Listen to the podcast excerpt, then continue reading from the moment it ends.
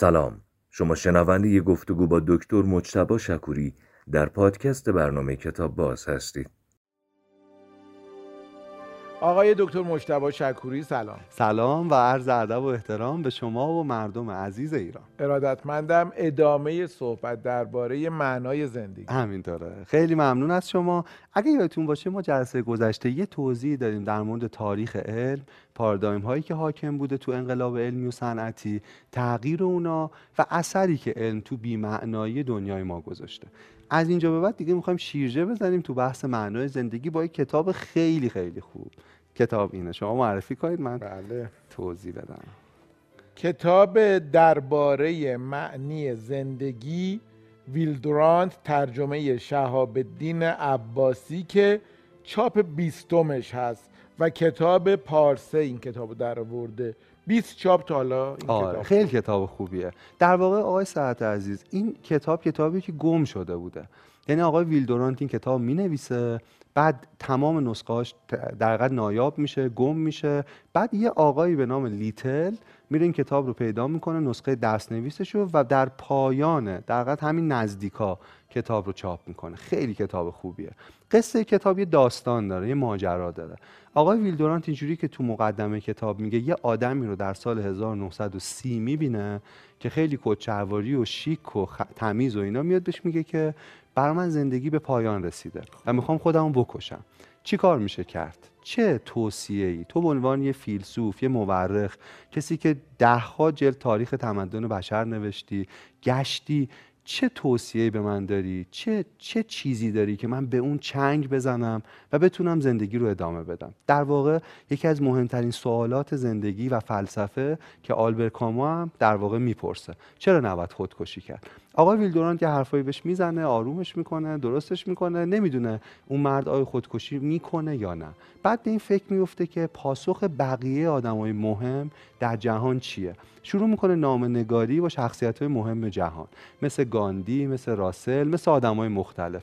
و همشون هم فیلسوف و نویسنده و رهبر سیاسی نیستن. تو نامه ها اتفاقا قشنگترین پاسخ به نظر من مال زندانی محکوم به حبس ابده. یه آدمی که توی زندانی گیر کرده همه عمرش اونجاست و او هم داره پاسخ میده که برای زیستن چه ارزشی میشه پیدا کرد که به اون چنگ بزنیم و زندگی رو ادامه بدیم. خب؟ یعنی بعد شروع میشه روایت خود آقای دورانت بعد پاسخ اینا که طبقه بندی کرده و مؤخرش جنبندی خود ویلدورانت از موضوع.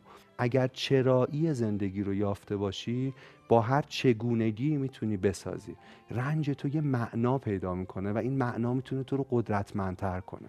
یه دلیل برای بیدار شدن از چه. جوری میشه چرایی زندگی رو پیدا کرد؟ به نظرم به نظرم یکی از چیزاش اینه که رنجی که برای ما رخ داده رو تحلیل کنیم ریشه هاش رو بشناسیم و از اینکه این رنج برای دیگران رخ بده تا حد امکان جلوگیری کنیم. می‌دونیم باز من معلمم شغلم پر از قصه است. یکی از دانش آموزامو توی تصادف از دست دادم. پدرش در حالی از ماشین پیاده میشه که پدر مادر که جلو نشسته بودن حتی خراشی بر نمیدارن و فرزند فوت می‌کنه. این آدم اوج اندوه و ناامیدی رو لمس می‌کنه در جهان. اصلا در آغوش می‌گیره. اما چطور زنده میمونه؟ من بعدا ازش افتاری میده ماه ازش پرسیدم که گفت ببین من الان کارم اینه که بگردم و برم تو شرکت های باربری. چون وقتی ماشین می‌رفته یه راننده مینیبوس به عقب ماشین می‌زنن که خواب بوده. می‌دونی؟ و ماشین میچرخه. که برم با راننده های ماشین های سنگین صحبت کنم یه عکس از جوونیش نشون میده و یه عکس از بعد از فوت امیر رضا و همین حالتی که هست. و میگه نخوابید. پشت فرمون نخوابید. میگه این تنها چیزیه که من می‌تونستم باش یه روز دیگه از خواب بیدار شم. آقا سعد جهان رنجه. گاهی خیلی نامرده و خیلی رنج آلوده و اندک دلایلی که ما تو این جهان می‌تونیم پیدا کنیم گاهی انقدر کوچیکه. یه مثال دیگه بزنم. یه دوستی دارم آقا مرتضی. یه پیرمردی. تو جایی که من کار می‌کردم ایشون هم همکار من بود. آقا مرتضی سه تا بچه‌هاش خارج کشور بودن. همشون هم پزشک. یه خانومی داشت. بی نهایت دوستش. تو فصل قبلی این قصه رو گفتم. دوستش داشت و متاسفانه همسرش فوت می‌کنه. آقا مرتضی سنشون زیاده. مثلا فکر کنم نزدیک هفتاد سال باشن بعد خب خوب نمی‌شد. تنها بود غروبا نمیگذشت. جاهایی که خانومش میشست تو اون بالکنی که با هم چایی میخوردن لباساش همه چی خاطرات بهش حمله می‌کرد. خاطرات دخل ما رو میارن یه وقته. بعد یه بار دیدم آقا مرتضی بهتر حالش انگار التیام پیدا کرد. بهش گفتم چرا فلان؟ گفت من به این فکر کردم که زوجای کمی هن که انقدر عاشقانه زندگی کنن و انقدر خوش شانس باشن که با هم از دنیا برن. خب؟ خیلی خوش شانس باید باشی که با کسی که انقدر بهش وابسته ای همبسته ای یهو تموم یعنی کسی رنج فقدان و سود اون یکی رو تحمل نکن. بعد به این فکر کردم که اگه من مرده بودم چی؟ می‌دونی این اسرایی که نمیگذشت و بچه ها نیستن این تنهایی ها این بالکن لعنتی همه اینا باعث می‌شد که اون رنج بکشه. و با خودم فکر کردم من حتی اگه انتخاب داشتم ترجیح می‌دادم من این رنج رو به جای اون بکشم. و بعد می‌گفت من اینجام که جای اون رنج بکشم. ببین چی می‌خوام بگم آقای سعد. آقا مرتضی هنوز اسراش همونقدر کنده. هنوز می‌دونی همسرش رو نداره. هنوز جای خالیش درد می‌کنه. همه جای خونه. ولی آقا مرتضی یه معنا امروز برای رنجش داره. من اینجام که جای اون رنج بکشم. ببینید. می‌خوام بگم چطور تزریق معنا به یه رنج این همون چیزی که گفتم. کامو هم تو کتاب افسانه سیزیف آره، میگه دیگه. آره، تا وقتی که دوباره. این سنگ. می‌خواین داستان شده نه نه گفتیمش. نه شما میده. من از شما می‌خواستم یه سوال بپرسم. بپرسیم. من یه روز از شما پرسیدم بزرگترین رنج زندگیتون چیه؟ چی بعد شما گفتین فوت مادرم. آه. خیلی بهش وابسته. آقای سعد چه جوری زنده موندین بعد از اون؟ چه جوری. سر پا موندین؟ من ولی برام معنی زندگی خیلی تغییر کرد. این نبود که حالا من مادرم با سرطان از. رحمتشون کنه. روحشون شاد. خدا رفتگان شما رو بیامرزه. اه، زندگیمو وقف نجات بیماران سرطانی نکردم. هرچند که خیلی خیلی خیلی خوشحالم الان. چند تا دوست دارم. یکیشون دکتر امید رضایی که اونکولوژیست در واقع فوق تخصص خونه بیماری های خون. و می‌دونم که چقدر پیشرفت کرده علم تو این زمینه. یعنی روز به روز امید داره برای بیماران مبتلا به سرطان. روز به روز داره بیشتر میشه. یعنی از سال 80 تا الان که سال 98 این 18 سال شاید اگه مادر من الان بود می‌تونست ادامه بده زندگی رو. این خیلی خوشحالم می‌کنه. من نتونستم برای سرطان کاری بکنم ولی تونستم یه چیز مهمی رو یاد بگیرم. یه چیز مهمی که برای من بود. من اینو فهمیدم که زندگی خیلی کوتاهه یک و بخشیدن آدم ها خیلی مهمه. باید ب... نمی‌دونم این چه ربطی داشت به فوت مادرم ولی ربط داشت. من فهمیدم که ما باید دائم اشتباهات بقیه رو ببخشیم. چون خودمونم پر از اشتباهیم و احتیاج به بخشیده شدن عالی بود عالی بود عالی بود. خیلی عالی خیلی. و من می‌دونم شما بعد از فوت مادرتون خیلی تو خیلی برادر خوبی بودی. لطف خیلی. نه لطف چون شما. با برادر وارد آره خصوصی در نشید. آره و واقعا و خیلی. چقدر من یاد گرفتم از شما. خیلی خوب.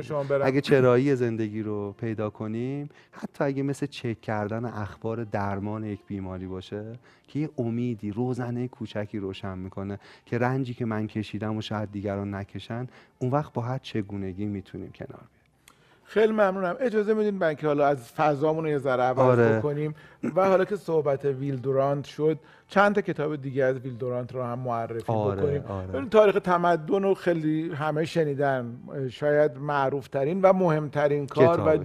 اصلا جاودانه اثر ویل دورانت باشه ولی در زبان فارسی یک کتابی وجود داره که خیلی خیلی کتاب شیرین و خواندنیه و به بحث ما هم ربط پیدا می‌کنه به اسم لذات فلسفه. لذات که فلسفه استاد عباس زریاب خویی هم ترجمه خیلی کردن. خوبه این کتاب. برای شروع خواندن فلسفه بسیار بسیار بسیار بسیار. یه کتاب جدیدم تازه ازشون چاپ شده. همین پارسه چاپ. قهرمانان تاریخ. آها، بله، خیلی جالبه بله، اون بله. کتابم. بازم تو فارسی غیر از درباره معنای زندگی تفسیرهای زندگیه آفرین. که خود آقای دورانت و همسرشون آریل دورانت اومدن کتاب ها و نویسنده های مورد علاقه شون رو دربارهشون صحبت کردن درباره شاهکارهای ادبی و نویسنده های بزرگ در واقع ادیبانی که دقیقاً. کتاباشون رو خوندن و یه دو زندگی نامه هم هست که زندگی نامه خودنوشت خود آقای دورانت و همسرشون که همسرشون. باز جزو زندگی نامه های بسیار و در بسیار واقع تو لایه های تو سطور اون